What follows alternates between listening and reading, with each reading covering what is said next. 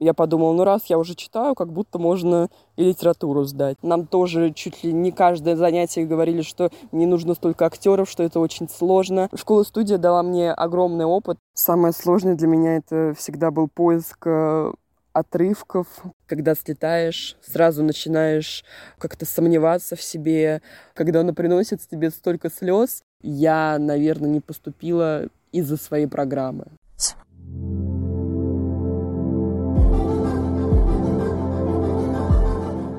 Всем привет! Меня зовут Женя, и это подкаст «Люди из толпы». Сегодня у нас в гостях просто невероятная девушка, которая поступила в один из лучших театральных вузов страны — Полина Федорова. Здравствуй, Полина. Всем привет! Все начинается с идеи. Расскажи, пожалуйста, как у тебя возникла мысль поступать в театральное? Идея становиться актрисой пришла ко мне прямиком из детства, когда мама отвела меня в театральную студию, и со мной там занимались вокалом, танцами, актерским мастерством. Это все было так весело. Вот. Но, к сожалению, После четвертого класса мне пришлось уйти из этой театральной студии, потому что она переехала. Вот. Но мысль о том, что я хочу стать актрисой, гложила меня постоянно. Вот. И когда к девятому классу подошел выбор, какие экзамены сдавать и куда поступать, э, я подумала о театральном. Но дело в том, что в девятом классе я не читала, и до девятого класса я не читала. Я вообще не любила читать, я не понимала, зачем это надо. А для того, чтобы поступить в театральный, нужно было сдавать литературу. И я подумала, что ладно, видимо, не судьба мне стать актрисой. Вот. Сдала какие-то самые левые экзамены, которые просто были самыми легкими. И когда уже в 10 классе встал опять выбор, что сдавать на ЕГЭ, я искала какие-то другие профессии, которые мне бы могли быть более-менее интересны. Везде была либо биология, либо литература, либо биология, либо литература. Вот. А стоит учитывать еще то, что мне, по-моему, таки как раз-таки не помню, какой это был день рождения. В общем, э, в этот период своей жизни я начала читать. Мне моя подруга подарила книжку э, «Триумфальная арка» Эриха Марии Ремарка. И я как-то начала погружаться в чтение, и я подумала, ну раз я уже читаю, как будто можно и литературу сдать. Вот, и я начала как раз-таки уже углубленно читать, а, начала готовиться к литературе, при том, что я вообще сомневалась, смогу ли я ее сдать. Потом я пошла на подготовительные курсы школы студии МХАТ, где занималась два года. Мысль стать актрисой, она меня посещала вообще всю жизнь с самого детства. Просто на какие, в какие-то периоды она как бы утихала, а потом опять как-то заявляла о себе. Я даже немного завидую людям, у которых есть мечта прям с самого детства, и они ее достигают, идут к ней на протяжении всей своей жизни. Это очень здорово. Прям фанат, преданный своей мечты. Были ли у тебя какие-то ожидания от поступления? Считала ли ты, что все это легко? Или все-таки сразу осознавала, что это тяжелый процесс? На самом деле у меня не было никаких ожиданий. Я не знаю почему, может потому что э, мне с самого начала сказали, что это очень сложный путь. Потом, когда я пришла на курсы школы студии МХАТа, нам тоже чуть ли не каждое занятие говорили, что не нужно столько актеров, что это очень сложно, э, что поступление вы там сломаетесь. Нет, у меня никогда не было каких-то представлений о том, что поступление и вообще учеба в театральном это легко, это о красной будущей дорожке. Нет, ни в коем случае. Ты уже не раз упомянула школу-студию МХАТ. Расскажи, пожалуйста, поподробнее, что она тебе дала. Школа-студия МХАТ — это не знаю, отдельная тема, отдельная любовь. Нас там учили заниматься профессией, нам там помогали подбирать программу, мы там учились читать свою программу. Я там нашла товарищей, друзей. Школа-студия дала мне огромный опыт, особенно если учитывать, что я там занималась не один год, а целых два года. Там замечательные преподаватели, которые одновременно верят в тебя и одновременно говорят, что столько актеров не нужно, к которым ты можешь подойти, попросить какой-то совет. В общем, не знаю, школа-студия МХАТ — это такое место, где твое зерно как-то помогают взращивать, где просто непаханное поле для творчества. Ты приходишь туда и выливаешь вот всю свою энергию, воплощаешь все свои идеи какие-то в жизни, в этюдах, даже если это какое-нибудь животное или зверолюдь. Школа студия МХАТ Ну, это, это на самом деле очень хорошее место. У нас преподавали педагоги, которые преподают уже в самом ВУЗе. Это декан, у нас вел курсы декан, у нас вел курсы ученик декана. Декан вообще ведет один из самых лучших, э, лучших курсов школы студимхат. Школа студимхат — это просто огромный опыт в моей жизни, который я никогда не забуду. Это вообще одни из самых лучших дней, которые у меня были вообще в эти два года. Это были дни, когда я проводила в школе студии МХАТ. Радует, что школа студия МХАТ подарила тебе позитивные эмоции. А занималась ли ты где-то еще для поступления? Я занималась с очень многими педагогами. Это были как педагоги из э, Щукинского училища, это были как педагоги, выпустившиеся из э, Щепкинского училища, это были и студенты школы студии МХАТ, это были другие педагоги школы студимхат, которые не преподавали у нас на курсах. Это были и какие-то уже выпустившиеся актеры, сложившиеся, которые сейчас снимаются и играют. Я им просто присылала видео, они давали мне какие-то советы, давали свою оценку. В общем, у меня со всех сторон были люди, которые с разных точек зрения могли мне подсказать, э, навести меня на какой-то путь. Вот. Что из блока подготовка к поступлению тебе показалось самым сложным? Что ты, возможно, бы исправила? Самое сложное для меня это всегда был поиск э, отрывков, поиск программы, которые я в дальнейшем читаю на турах, потому что, я не знаю, это для меня какой-то отдельный круг ада. Вот нужно мне найти прозу. Проза — это самое сложное, что для меня было. Читаю я книжку нашла какой-то супер офигенный отрывок, который э, раскрывает меня, который я чувствую, который я понимаю. Но увижу я буквально одно предложение, которое мне не нравится, которое не вписывается, не то что в книжке, не вписывается в какое-то мое восприятие. И я не возьму этот э, отрывок. И это очень сложно. Я как-то прочитала целую книжку братьев Карамазовых, внимание, она там на 800 страниц, я не нашла ни, на, ни одного отрывка. Вот, это, наверное, для меня самое сложное и будет оставаться самым сложным уже в процессе обучения в ВУЗе, потому что там тоже нужно будет искать отрывки. Что бы я поменяла, я думаю, что я бы ничего не поменяла, потому что сейчас я на том месте, где я должна быть. И если бы я, опять же, что-то поменяла, как много этого слова, то я бы не оказалась в ГИТИСе. В ГИТИСе ты оказалась не с первого раза. В первый год ты, к сожалению, не поступила, но взяла себя в руки, продолжила работать и поступила уже во второй год. Хотя многие не выдерживают и первого, и все, забывают про эту мечту, откладывают долгий ящик и уходят спокойненько. Но нет, ты все это выдержала и продолжила свой путь к поступлению. Скажи, пожалуйста, отличался ли первый год поступления от второго?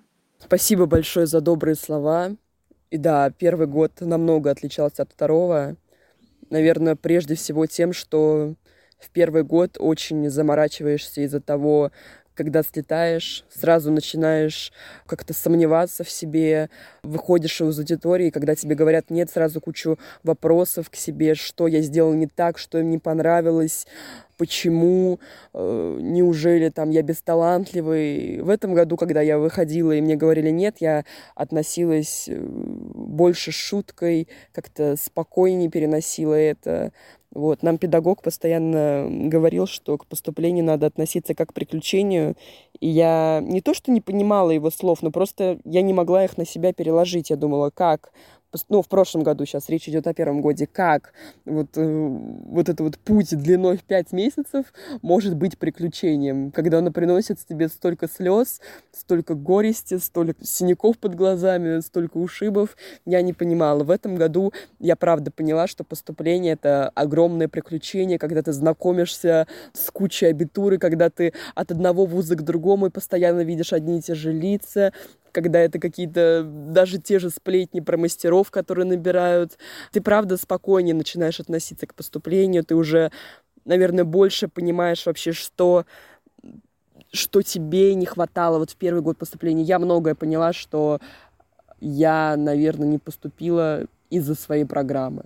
Потому что, опять же, как я говорила вот в прошлом ответе, программа — это то, что тебя раскрывает. И вот первый год поступления, наверное, у меня была не такая хорошая программа. Люди обо мне многого не понимали, я им не могла довести не мысль, а как-то показать себя, кто я такая, что я из себя представляю. И второй год поступления дал как-то возможность больше анализировать даже не только по поводу себя, но и по поводу других абитуриентов. Когда ты сидишь в одной аудитории, в одной десятке и слушаешь, как читают другие люди, у тебя как-то больше критериев, по которым ты можешь оценивать человека и понимать, что с ним так, чему, чему у него можно поучиться, а где, наоборот, у него чуть хуже, чем у тебя, или, я не знаю, может, он тебе вообще откроет что-то новое, чего ты не понимал раньше. Вот, поэтому вот это вот умение анализировать глубже, вот оно тоже пришло с, со вторым годом поступления. Ты так интересно об этом рассказываешь, как будто это правда какое-то приключение. Мне аж самой захотелось побыть привидением в тапочках, погулять по театральным институтам, наблюдать за всем этим поступлением, узнавать что-то о людях. Ведь действительно выбранная программа, она должна раскрывать человека. Интересно, почему тот или иной абитуриент выбирает определенное стихотворение, определенную прозу. За этим же всегда какая-то стоит история. Поэтому интересно было бы все это посмотреть.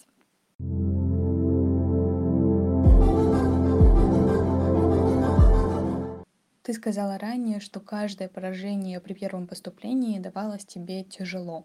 Что тебя заставило продолжить свой путь и не остановиться? Или все-таки закрадывались такие мысли все бросить здесь и сейчас? Заставляла меня двигаться вперед прежде всего моя мечта — мое желание заниматься этой профессией, моя преданность этой профессии.